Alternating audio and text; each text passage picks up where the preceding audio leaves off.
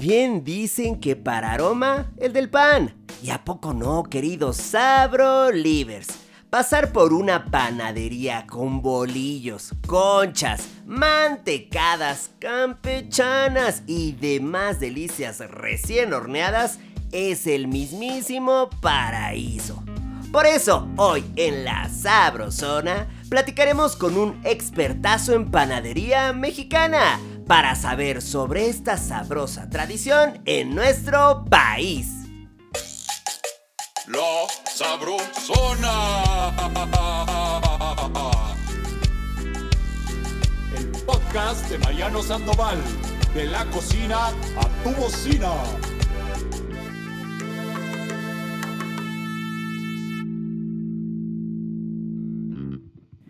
Ay, ay, ay. Nuestros queridos Sabrolivers, como yo, también son adoradores del pan. Y por ello les preguntamos cuál es su favorito y cómo les gusta disfrutarlo. Sa, sa, Sabrolivers. Hola, Chef Mariano. Me encanta el pan que se llama laurel. Ay, sabe riquísimo con el azuquita de arriba dorado y con su respectivo vasito de leche. Es una delicia. No sé si se le considere como tal pan, pero los churros rellenos de chocolate son lo más. Al morderlos son un orgasmo tremendo, brutal. No hay otra explicación. Concisa y directa. Saludos, compi. Hola, compi. Soy fan del pan. Cuando tengo hambre, en lo primero que pienso es en un pan de dulce. Mi pan favorito son los roles de canela y me gusta disfrutarlos con un delicioso café. Mi pan favorito son las nonas de chocolate.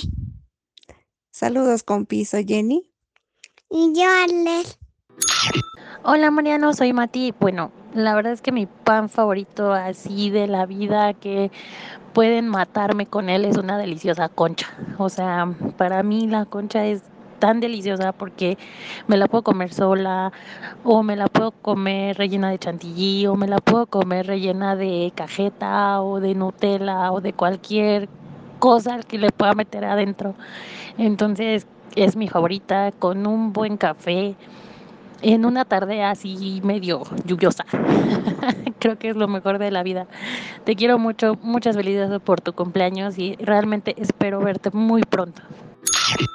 Hola compi, buenas tardes. Mi nombre es Trini y mi pan favorito es la manteconcha de naranja deliciosa con un cafecito calientito con leche.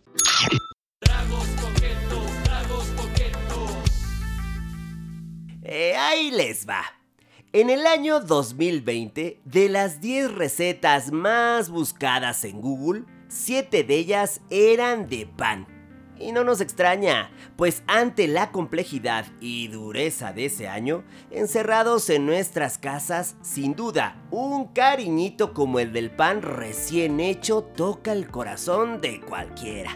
En nuestro país es una tradición.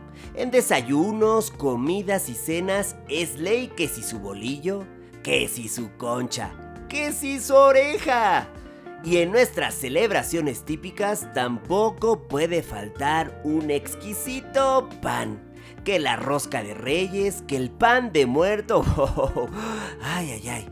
Hoy en la Sabrosona platicaremos con el reconocido chef panadero Irving Quiros, quien ha puesto en los más altos niveles nuestros ricos panes mexicanos. Irving es bien sácale punta pues sus cursos de especialización en panadería y repostería los realizó en París. Ha sido representante de México en las Olimpiadas Culinarias de Alemania en 2008 y 2012. Tiene una amplia experiencia como chef instructor en escuelas nacionales y extranjeras. Es autor de dos libros editados por Larus, Panes Mexicanos y Pan Artesanal en Casa, este último ganador del prestigioso Gourmand World Cookbook Awards de 2019, o lo que es lo mismo, el mejor libro del mundo sobre panadería 2019. Bienvenido, Irving Quiros. ¡Eh!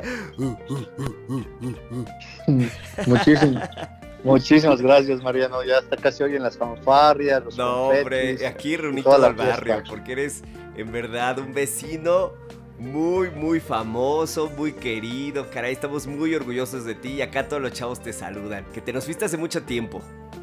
Muchísimas gracias. Pues por, por aquí estamos viviendo en Monterrey ya desde hace 10 años, pero feliz, siempre muy cercano a la gente y es un honor estar el día de hoy contigo en este proyecto tan bonito que, que es este podcast. Ah, caray, súper orgulloso de mi carnal, el Irving. Ahora sí, vamos a agarrar la charola, ya la tienes ahí en la mano, las pinzas, porque nos adentramos al bellezón del Sabrosón, los panes mexicanos. Por favor, cuéntanos cómo siendo nosotros los mexicanos unos hijos del maíz y el pan teniendo un origen europeo, que para nosotros llegó a través de los españoles, que para nosotros me refiero a las culturas propias de estas tierras. Repito, el pan se ha vuelto también todo un estandarte de la cocina mexicana.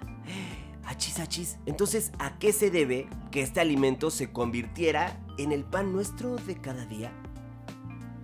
Sí, pues mira, como lo comentas, realmente el pan mexicano es una adopción totalmente de los españoles. Los españoles llegaron a, a México en la conquista y los españoles realmente traían tres cosas para, para enseñar. Lo primero fue enseñarnos la religión, lo segundo es enseñarnos el idioma castellano, porque nosotros no hablábamos el, el- el castellano, y lo tercero fue tra- traer viejas costumbres alimentarias y con el pretexto de enseñarnos la siembra del trigo, fue enseñarnos un poquito la, la- la siembra para enseñarnos a poder tener un modo de sustento, pero el pretexto principal fue pues que nos enseñaran la, el- el- la religión y al final de todo fue, o sea, más que nada, la panadería o, o el, sembrar harina o el sembrar el trigo fue el pretexto ideal para que aprendiéramos el idioma castellano y la religión católica. Y ya de ahí la historia de que México es uno de los países con más variedades de pan. Se dice que tenemos unas 2.000 variedades de pan. Es el, el país que nos coloca como el número uno eh, en variedades de pan. Claro, o sea que el trigo llegó para quedarse, cuajó acá, tanto que todos le entramos sabroso a ese panecillo calientillo de cada mañana. A ver, pero eh, cuando yo era chavito, en la panadería encontraba que el ojo de pancha, que la telera, que la chilindrina. Y en los pueblitos había que su pan de pulque o que de yema y párale de contar. Pero ahora justo como tú lo decías, en la panadería del súper uno puede encontrar una variedad infinita. Panaderías todas, súper y panaderías en general. De hecho, según Canaimpa, a ver, yo tengo cifras distintas, pero evidentemente las tuyas son las buenas, ya me parezco a aquel. Pero mira, eh, la Cámara Nacional de la Industria Mexicana de la Panificación en México eh, se- señala que estamos creo que en cierta forma parecidos, que hay unas 1200 variedades de pan dulce y unas 400 de pan salada. Seguramente ya la cifra la tienes tú actualizada al 100. Bueno, bueno, a ver, y tú que eres el mismísimo autor y estoy de pie, no sé, no se alcanza a ver porque mido 1.40, pero estoy de pie. Eres el autor del libro de panes mexicanos, es decir, un expertazo chiquitito papá. Entonces cuéntanos qué estilos de panes existen en México y qué distingue a nuestra panadería de las del resto del mundo, Mirving. No, pues mira, te lo puedo platicar sin problema. Yo creo que los mexicanos, así como tenemos de dulce, de chile y de manteca, o sea, es muy diferente la, gente del centro, la gente norteña, la gente de costa, la gente de la península, así es el pan. Tenemos tanto, tantos, tantas características eh, diferentes que tenemos todo tipo de panes y también creo que lo que diferencia a la panadería mexicana del resto de los panes del mundo es su color, sus aromas, sus ingredientes. O sea, al final lo es todo. En México tenemos, como tú lo decías, ojo de pancha, pero también tenemos ojo de buey y tenemos chamucos y tenemos cuerno y podemos hablar de, un sinnúmero de, de variedades, ¿no? Entonces, realmente la panadería mexicana es 100% fiesta, 100% alegoría y 100% color. Ok, uff, rifadísimo Mirving. Oye, ahora por favor, Háblanos de la relevancia que tiene el pan en las fiestas patronales de nuestro país, porque para pasar la bomba en estas pachangas no puede faltar el pan. Y no estoy mintiendo, lo sabemos. Cuéntanos de tres panes de fiesta, o también llamados pan de pueblo, que por su elaboración, historias y sabores te han dejado diciendo esa frase clásica de ajijo.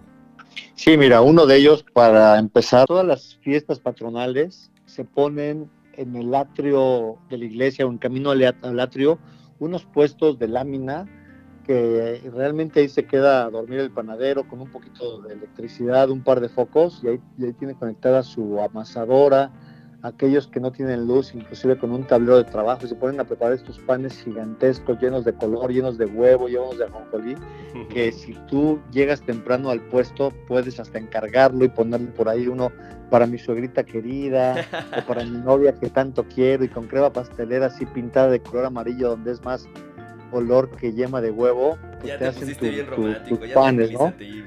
Qué bárbaro, traes el romanticismo a flor de piel.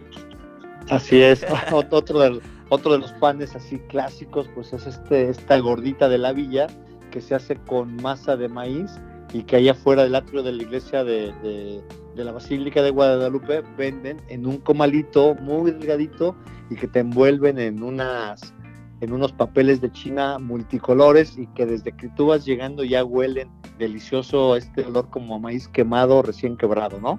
Oh, y es que son tan espectaculares que, por ejemplo, hay panes que rompen con las recetas europeas, pues para la fermentación no utilizan levadura, sino pulque o aguamiel. O que en lugar de mantequilla, que su manteca. A ver, Mirving, cuéntanos de este bombazo de ingenio por parte de nuestros maestros panaderos y me vuelvo a poner de pie. Bueno, sí, se dice que, por ejemplo, que los franceses inventaron la masa madre, pero nosotros de repente, sin darnos cuenta, nosotros fermentábamos en vez de levadura, digamos, tradicional o levadura para hacer pan o levadura instantánea, nosotros fermentábamos con el pulque, que es un alimento fermentado que viene de, los magueyes, del aguamiel de nuestros ancestros. Entonces, esto de ponerle fermentación natural, pues nos pone siempre en un escalón muy, muy padre en cuanto a la panadería se refiere. Y sí es verdad que los panes finos se hacen con mantequilla, pero yo creo que un buen panadero es el que puede hacer pan con los ingredientes que le tocan y muchas veces nos ha tocado que en la panadería mexicana un toque de mantequita de puerco siempre le viene bien al pan y es una delicia. Nunca va a ser comparable un pan con mantequilla que un pan con manteca, pero si estoy en un pueblo yo me quedo con el de la manteca, la verdad. ¡Eso! ¡Viva México! ¡Viva! Eso, eso. Acá están los chavos, siguen acá todos escuchándote. Eh, ah, dijiste una palabra, bueno, más bien un par de palabras que vamos a recordarle a toda la chavi, los abrolivers. ¿Qué es esto de masa madre? Bueno, la masa madre técnicamente es un tipo de fermentación en donde no interviene la levadura comercial. Eh, la levadura comercial es un bicho, digamos, que se llama Saccharomyces cerevisiae, pero la masa madre es una fermentación que sale casi espontánea. Se comienza con mezclar solamente harina y agua y con el paso de los días se le sigue agregando a tu masa un poquito de masa y no, de harina y de agua, harina y agua cada día Después del sexto, séptimo día empezamos a tener una fermentación por el paso del tiempo. Y cuando tú haces un pan a partir de masa madre es como un proyecto de estos eh, que te dejan en la primaria, como cuando le pones a un algodoncito agua o alcohol y, el, este, el, frijolito y va germinando. Así mismo pasa con la masa madre. Y no me lo hace creer Mariano, pero hace un par de horas yo comencé con una masa madre nueva aquí en tu casa y yo espero que en unos 8 o 10 días yo pueda estar haciendo gasas a partir de mi masa madre que comencé apenas el día de hoy. ¡Wow! Ah, grandísima explicación. Es que además eres un enorme maestro, caray. Ah, pues, no, es que después de esto, para seguir poniéndome de buen humor, regresemos a los pueblos. Para que nos cuentes cómo es el proceso de investigación y recopilación de nuestros panes. ¿Cómo le has hecho, Mirving? Bueno, pues es algo complicado. Fíjate que la panadería es un oficio que se ha aprendido de generación en generación. Como lo sabes, hacen falta publicaciones de panadería, hacen falta escuelas de panadería y entonces de repente las recetas clásicas solamente las aprendes si tú trabajas en una panadería, pero inclusive dentro de las panaderías hay este recelo. Cuando yo hice la investigación del libro Panes Mexicanos, de repente me costó mucho trabajo porque me decía la gente, ¿por qué te tengo que dar la receta? Una vez teniendo la receta en tu libro, la gente no va a comprar panes. Una vez yo estaba en Cholula, te lo juro, una vez yo estaba en Cholula, Puebla, con un buen billete en la mano, así tenía unos cuantos billetes, y yo le dije al panadero, oye maestro, enséñame a hacer estas gorditas de nata, estoy escribiendo un libro, y él me dice, ¿cuánto vas a dar? Yo le dije, te doy tanto, y eran de verdad que una buena cantidad de billetes, y, y nada apreciable, así bien, bien rifado, y me dice el cuate, ¿sabes qué? Si yo te enseño, nadie más va, me va a volver a comprar mis panes. Entonces yo agarré y como que le di una escaneada a su, a su lugar, vi que ahí tenía mantequilla, tenía los huevos, tenía el colorante amarillo, tenía la mantequilla, me di la vuelta, escribí la receta y la receta, la primera o la segunda, me salió. Entonces casi, casi tienes que casarte con la, con la hija del panadero sí. para que te des tus recetas. Entonces ya te acabo de decir el secreto de cómo fue como, como obtuve mis recetas, canijo. No, muy bien. Pero es que también se entiende, o sea, es todo su patrimonio y todo su legado. Es que es patrimonio, pero además también herencia reunida en una receta.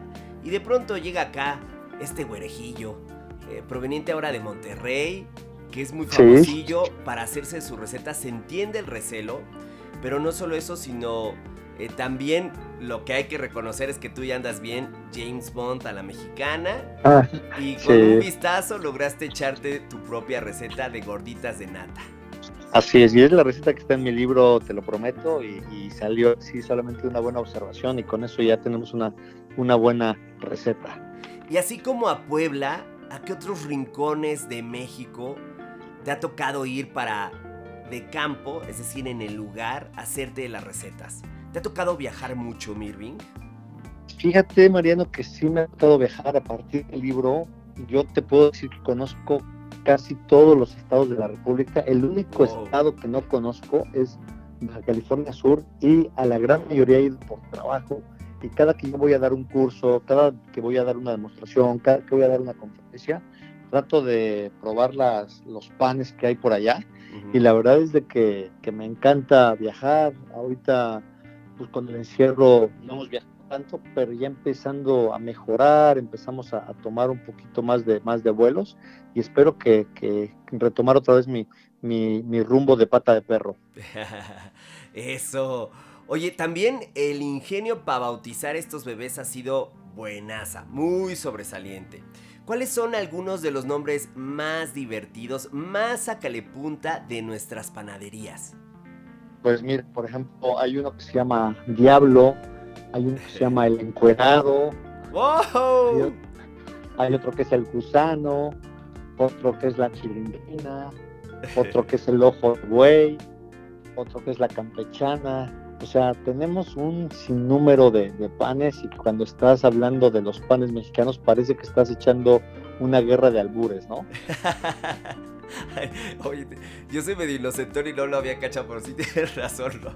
Claro, claro, sí, sí, sí, sí, sí. Oye, eh, con esto que nos compartes, no solo ya estoy rugiendo de antojo, sino también de orgullo por toda la variedad, creatividad que tiene la panadería mexicana. Por eso quiero escucharte, queremos escucharte sobre el pan artesanal de un lado y en la otra esquina el pan industrial.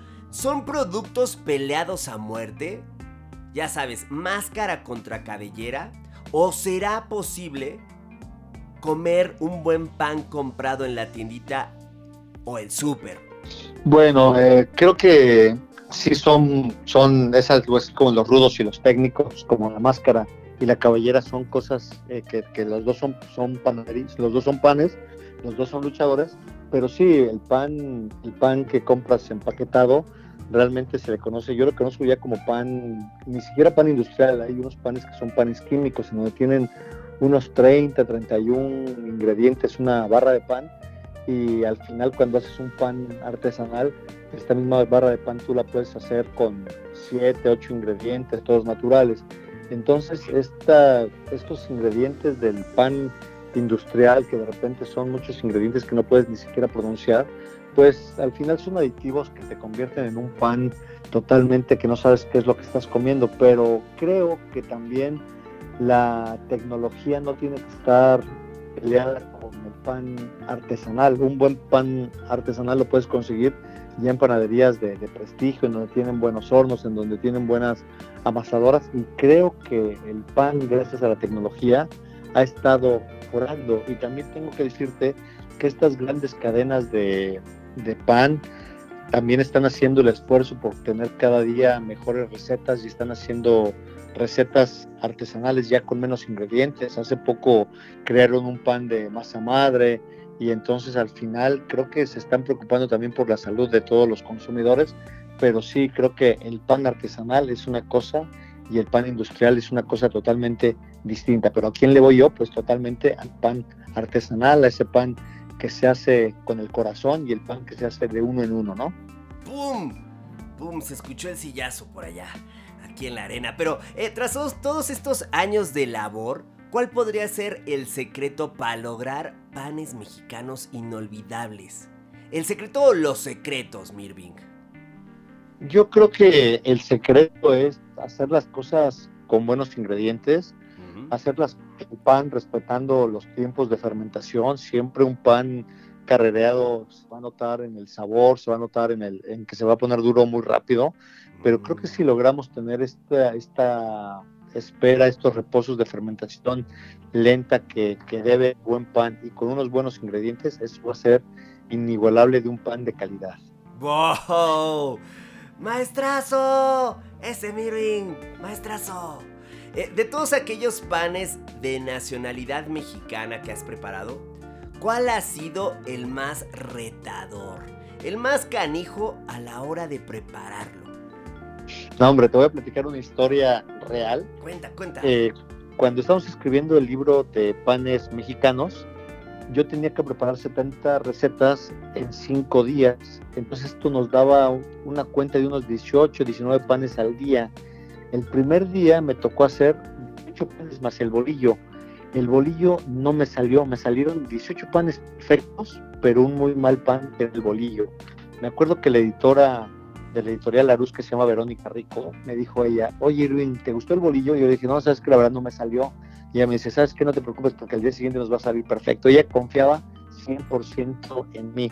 Al día siguiente empiezo a hacer otros 18 panes más el bolillo me salieron 18 panes increíbles que están retratados, pero el bolillo me, me volvió a salir feo, ¡No! o más feo que el primer día. Imagínate. Entonces, ah, no puedo creer. el bolillo es un pan totalmente complicado y lo que ella me dijo, me dice, no te preocupes, el día siguiente, el tercer día te va a salir el bolillo perfecto. Entonces ella, ella no dudaba de mí, ella confiaba 100% en mí. Y, y estábamos haciendo las fotos en Toluca, en la panadería de mis papás. Ajá. Y, en, y ella estaba en Ciudad de México. Entonces ella agarró su carro a las siete y media de la mañana, porque empezamos a tirar las fotos a las ocho y media, y me habla y me dice, oye Irwin, dime por favor si el día de hoy te va a salir el bolillo, porque si no estoy estacionado afuera de una pastelería La Esperanza, y si no yo te compro unos bolillos y los retratamos. Entonces imagínate que ella confiaba 100% en mí, pero el tercer día ya tenía ganas de comprarse los bolillos. Yo le dije, ¿sabes qué? Trate unos, por si no me salen. Y el tercer día yo me dediqué a, a tener el 100% del cuidado en mi bolillo.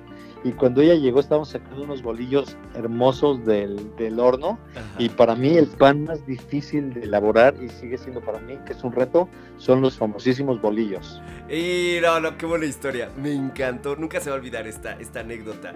Y que además, qué humilde, qué generoso de tu parte echarnos este, este detalle de tu carrera. Y, y después de ese bagaje de después de sin duda el tratamiento psiquiátrico que tuviste que tomar tras esos tropiezos con el bolillo, eh, ¿cuál sería, Mirving, la complejidad, la, el tema técnico? ¿Por qué? qué? ¿Qué cuesta tanto trabajo del bolillo?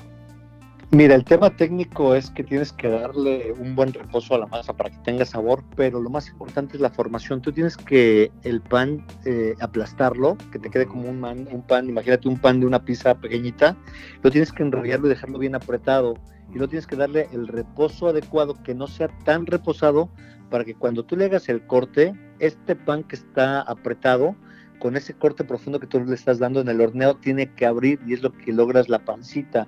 Entonces una vez que logras entender que con el pan bien apretado y con un corte preciso y un buen horneado, el pan te va a quedar perfecto. Entonces es un pan muy fácil de hacer, pero si no sabes esos secretos pequeñitos, eh, pues al final no te va a salir el bolillo, aunque lo estés intentando, intentando, intentando hacer. Pero ya una vez que eres bolillero, ya cualquier pan se te hace fácil. Wow, no, no, no. Es que ahora, después de escuchar estos Abrolivers, seguramente veremos aún más con, con mayor respeto a nuestro panadero de confianza y vamos a valorar más su enorme, enorme labor. Ah, bien, Irving. Eh, ¿Cuál es tu top 3? Top 3 de panes favoritos mexicanos y por qué. Bueno, te voy a decir mi top 3. Eh, en primer lugar, yo diría que el pan de muerto, primero porque es un pan que tiene una historia muy bonita, porque es un pan de fiesta que no se consigue todo el año y es un pan que es único en México. Mi segundo pan son las conchas, que es el pan emblema de los mexicanos. Yo, como sabes, tengo dos libros publicados y el único pan que se repite en ambos libros es las conchas. Y yo creo que mi tercer pan serían las campechanas, que es un pan muy difícil de hacer técnicamente porque es como hacer un hojaldre, pero en vez de hojaldrarlo, empastarlo con mantequilla, lo empastas con harina y manteca y tal. ¿Y, y qué, perdón, y manteca? pan- sí, con, con harina y con, y con manteca. Ah, Entonces es un pan muy difícil de hacer, que yo digo que está en peligro de extinción. Es esta tostadita, esponjadita que al morderla se te rompe en mil pedazos.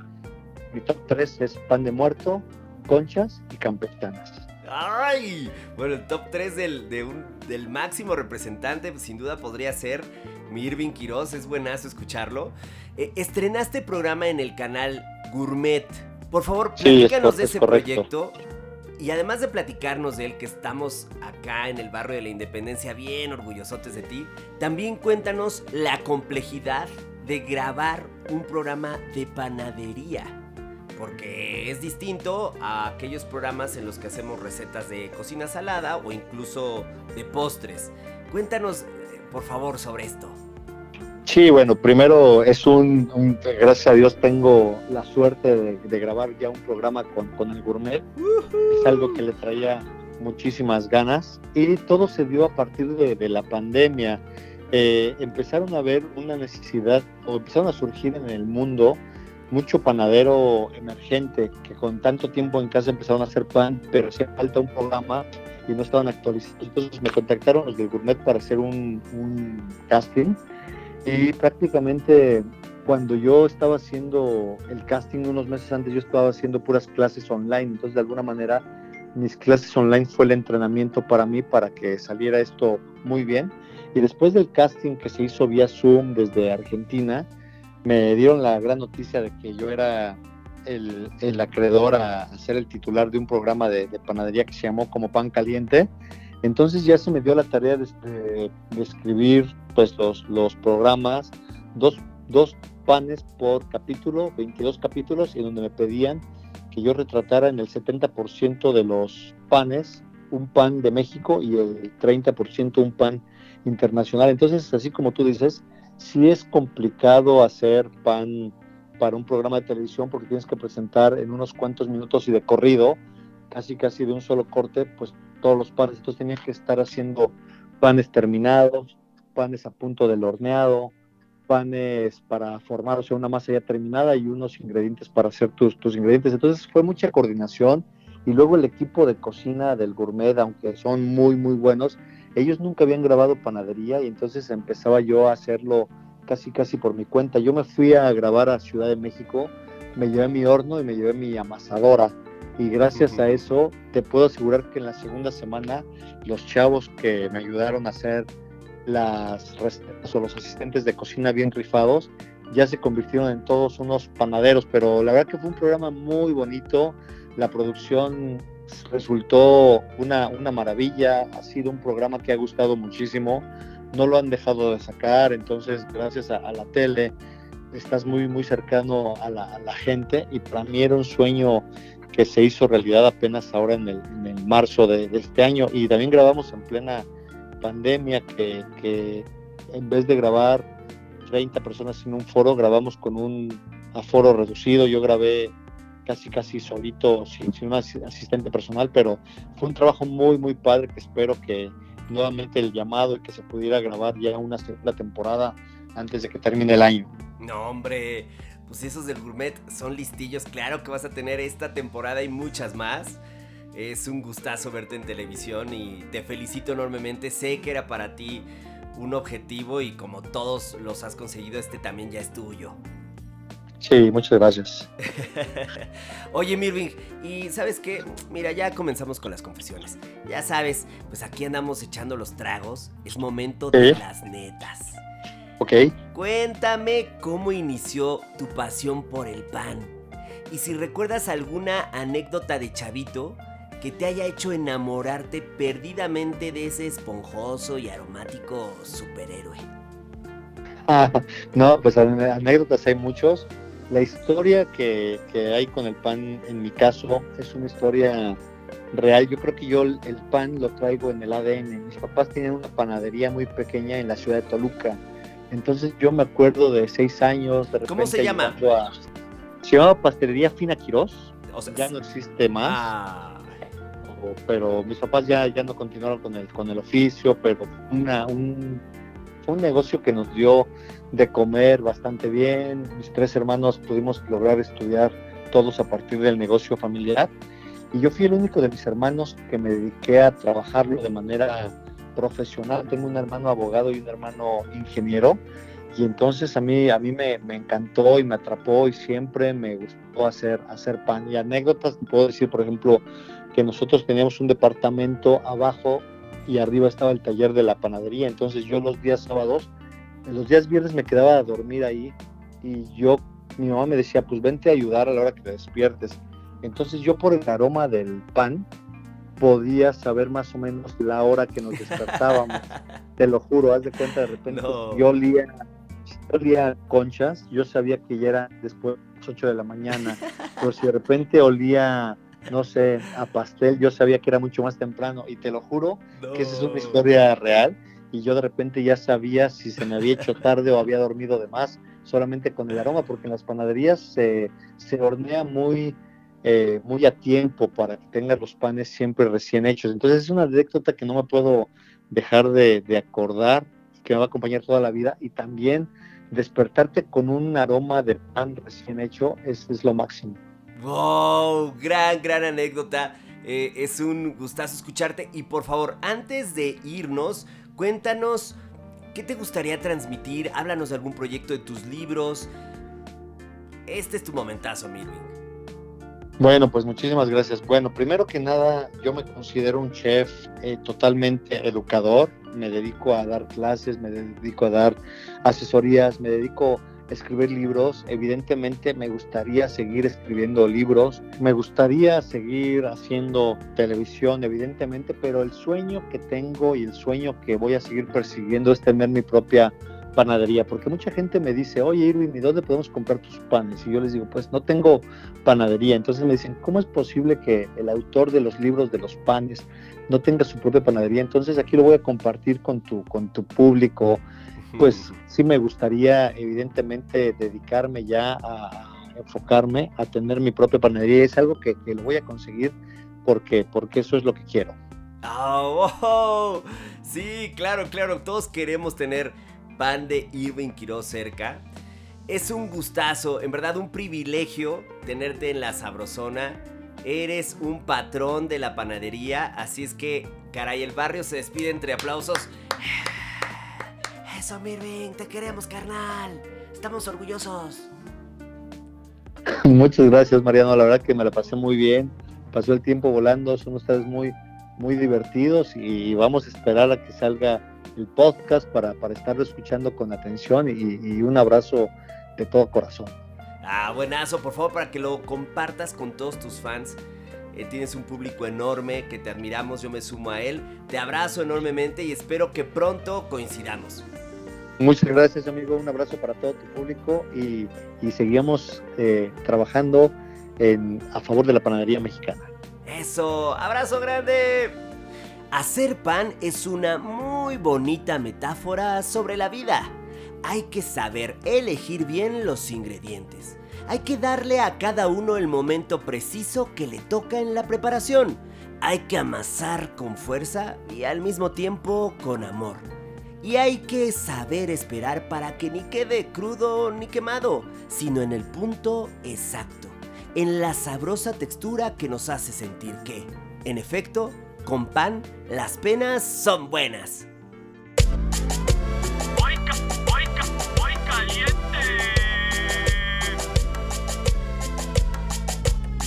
La Sabrosona presenta Bomba Veracruzana con chanfle. En un sartén caliente saliente del Infierno. sofreír una bendición conocida como Tocino. una taza en cubos. Y no es el profesor Girafales, es el maestro. Longaniza. Una taza ya sin piel y troceada. Dejemos que ambos se pongan de buen humor en el calorcito hasta que suelten todas sus Grasas. Cocinar hasta dorar ligeramente. Que se una a esta fiesta la doña de la cocina mexicana. Cebolla. Un cuarto de pieza finamente picada. Sofreír unos minutos más. Que nos falte amor, pero nunca Frijoles. negros y refrititos. Una taza. Y un consentidazo del refri Chipotle. en pulpa, dos cucharadas. Ambos directos al sartén. Sí, tanto frijoles como chipotle. Unas buenas meneadas, como diría la abuela, y tonificar sazón. ¿Listos para presentar? ¡Sí! Cortar que sus conchas de vainilla o chocolate por mitad. Untar ambas tapas con cremosón. Mantequilla. Una cucharada. Y dorar en un sartén rugiendo de caliente. Colocar en la base de la concha una porción de frijoles. Ahora un queso que grita ¡Viva Oaxaca! Quesillo. Dos tazas ya deshebrado. Seguir con el chanfle en esta receta de la sabrosona. Chicharrón. Una taza troceado. Porque somos mexicanos. Chile. Chiles en vinagre, una taza. Y finalmente coronar este clásico con la parte superior de la concha. Haz ejercicio. Y esto fue La Sabrosona. de la cocina a tu bocina.